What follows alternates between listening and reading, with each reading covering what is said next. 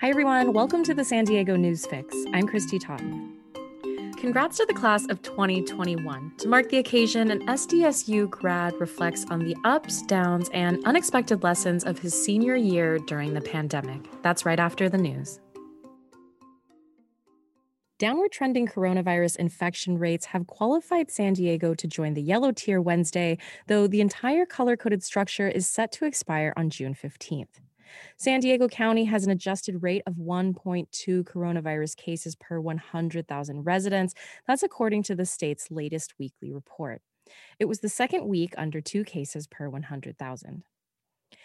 In a 6 3 vote Tuesday, the San Diego City Council finalized a new franchise agreement between the city and San Diego Gas and Electric. Under the deal, the utility will continue to provide power service within the city limits for up to 20 more years. Because a new franchise agreement is considered an ordinance, it required two readings before council members to pass. The first reading was May 25th, and both readings passed with the minimum two thirds needed to seal the deal. The National Women's Soccer League confirmed Tuesday that a San Diego expansion team will begin play in 2020. That's at Torero Stadium before moving to a more permanent home somewhere in the county no later than 2023. The club president will be Jill Ellis, the former U.S. women's national coach. She said she wants to create an all female executive and coaching staff, a possible first in pro sports history.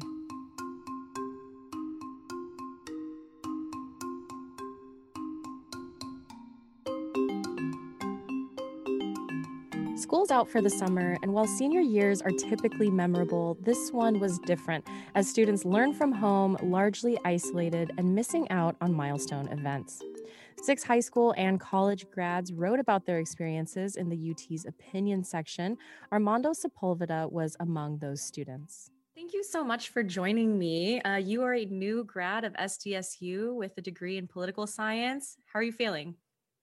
You know, I'm feeling really good. I feel uh, the accomplishment is pretty pretty awesome and graduating from a university that you know i've been going to um, since i was a kid watching the basketball and football games uh, it just kind of feels like a full circle. What are your plans now that you've graduated? Uh, so i recently got accepted to a fellowship called lead for america. Uh, it's a national fellowship that kind of pairs you with a host organization in government or in the nonprofit sector. Uh, and your aim is to uh, stay in your community and, and work towards uh, promoting policy or uh, really just embettering the community that uh, you live in. And so uh, I had nominated South Bay San Diego, Imperial Beach, San Ysidro a while ago, saying that I wanted to work there and do some policy there. and I got accepted and currently uh, am looking for a host. So, yes, you live in South Bay. I mean, what are some of the biggest issues that you see and would like to tackle? You know, I think the issue of climate change, uh, especially in Imperial Beach, is a huge issue. I think we're seeing uh, pollute uh, pollution heading to uh, the waters. You know, the fact that we can't swim there every day. That's a that's a huge issue we need to tackle, along with uh, air quality and overall uh, public space. I think that we need to increase the amount of parks that we have in South Bay San Diego. I think we need to increase the amount of enrichment activities for uh, young people in South Bay San Diego. So, uh, really, I, re- I want to tackle climate change on on this uh, on this scale. Uh, well, I want to talk about how the pandemic affected your academic career? I mean, you already are a student leader, you were the VP of external relations. You know, how did the past year, it seems like, you know, over a year uh, of the pandemic affect the job that you were doing? You know, it kind of changed things incredibly. Uh, when you're working as a student leader, you're a student first. So you had to put your education uh, first and foremost, but at the same time, you're also advocating for other students who may not um, be as successful in this online format and trying to figure out ways that you can make it less of a burden on them uh, and less of a burden on yourself. I think the biggest challenge that I had um, was just you didn't have this transition between work to school to home life because your office became your work office, your classroom, and it was also your home.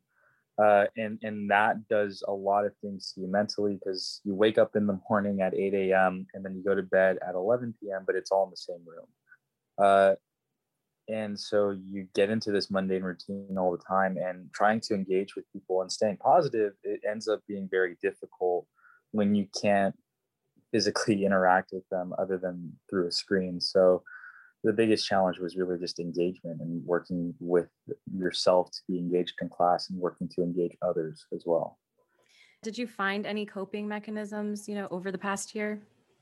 You know, I think what I started to do towards the end, um, once we started opening things up, was going to cafes and going to uh, parks where there was Wi-Fi access and just doing stuff outside. Uh, something as simple as that at least changed up the the, the monotony, and then uh, working on like meeting up with friends who were vaccinated or socially distanced, uh, you know, to do physical activities uh, was crucial in in me staying at least um, mentally okay and and making sure they were doing okay as well. So my friends and my family really played a big role in you know coping through this pandemic. Were there any upsides for you at all, or anything you know you you learned about yourself that ended up being positive?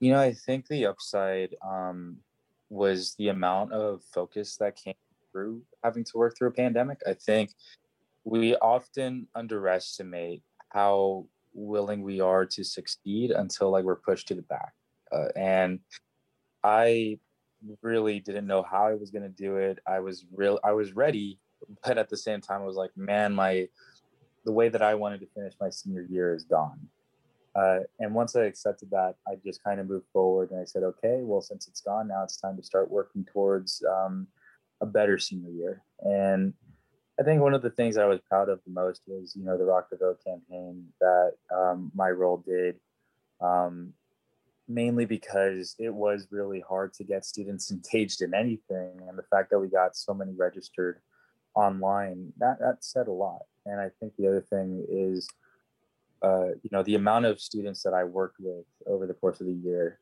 um, all the close friendships that I maintained over the course of the year, you know, those interpersonal relationships i'm i'm very proud of being able to maintain and grow uh, during the pandemic yeah do you still feel a sense of of loss you know not being able to be on campus very much if at all during the past year? You know we ran the package full of different graduate experiences from high schoolers to college students you know missing out on some of those um, really exciting and sort of pivotal moments in our academic careers. How, how does that affect you?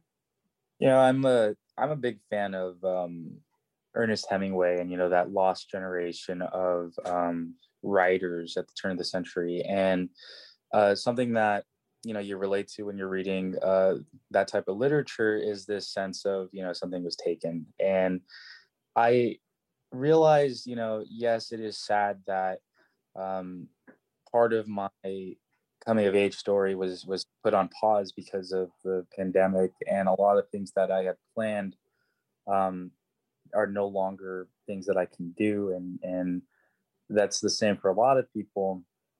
Um, I'm also grateful in the fact that uh, I didn't you know lose a family member. I didn't lose myself and I didn't lose you know deeply uh, anything on that type of level. I mean, I did lose my summer. I did lose my year, but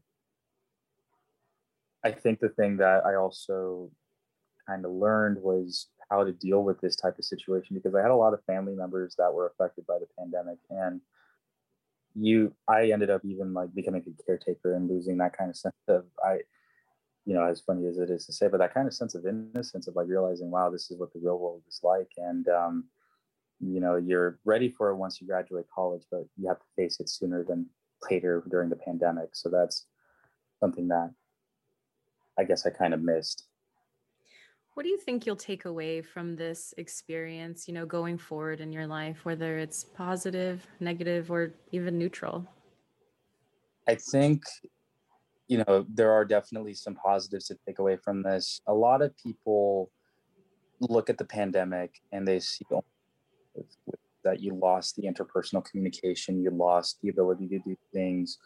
Um, but there's a lot of positives that came with it. Uh, we learned a lot about accessibility in terms of now people can go to events and not need to travel. So you can attend a, you know, a, a seminar in New York uh, while you're still in California, or you can listen to a debate across the country as well. Like you could do so many different things that we shouldn't just immediately go back to normal.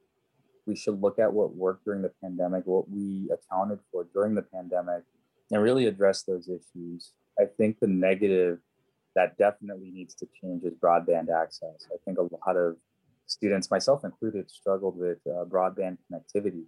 And really, you start looking at uh, where broadband infrastructure is lacking uh, in this country, and that's something that needs to change. So, you know, despite all the hardships, the personal losses, there are lessons and takeaways that we should be moving to not go back to normal, but to make a better future, if that makes sense. Yeah, those are great points. I mean, I do think a lot of inequities have, you know, come to light, but at the same time, like you said, accessibility. You know, like we've talked to um, leaders of museums that said, you know, their their visitation numbers, right, are better than ever, and we've we've opened that up in a big way. Well, final question for you now that the world is, you know, starting to open back up a little more, now that you are officially out of school, what is something that you're looking forward to doing this summer? You know, I'm I'm looking forward to doing more travel. So I recently got back from Utah. I went to go visit uh, the national parks out there, and what astounds me is just the the natural beauty that we have in this country. And I think it's kind of funny. Uh, a lot of people are starting to realize and appreciate uh, taking time off and taking time away from this uh, working centric culture to appreciate their lives a lot more because I saw a lot of families out there. And I'm definitely looking forward to to visiting our, our natural wonders and landscapes. Armando, thank you so much for joining me. Of course, thank you for having me.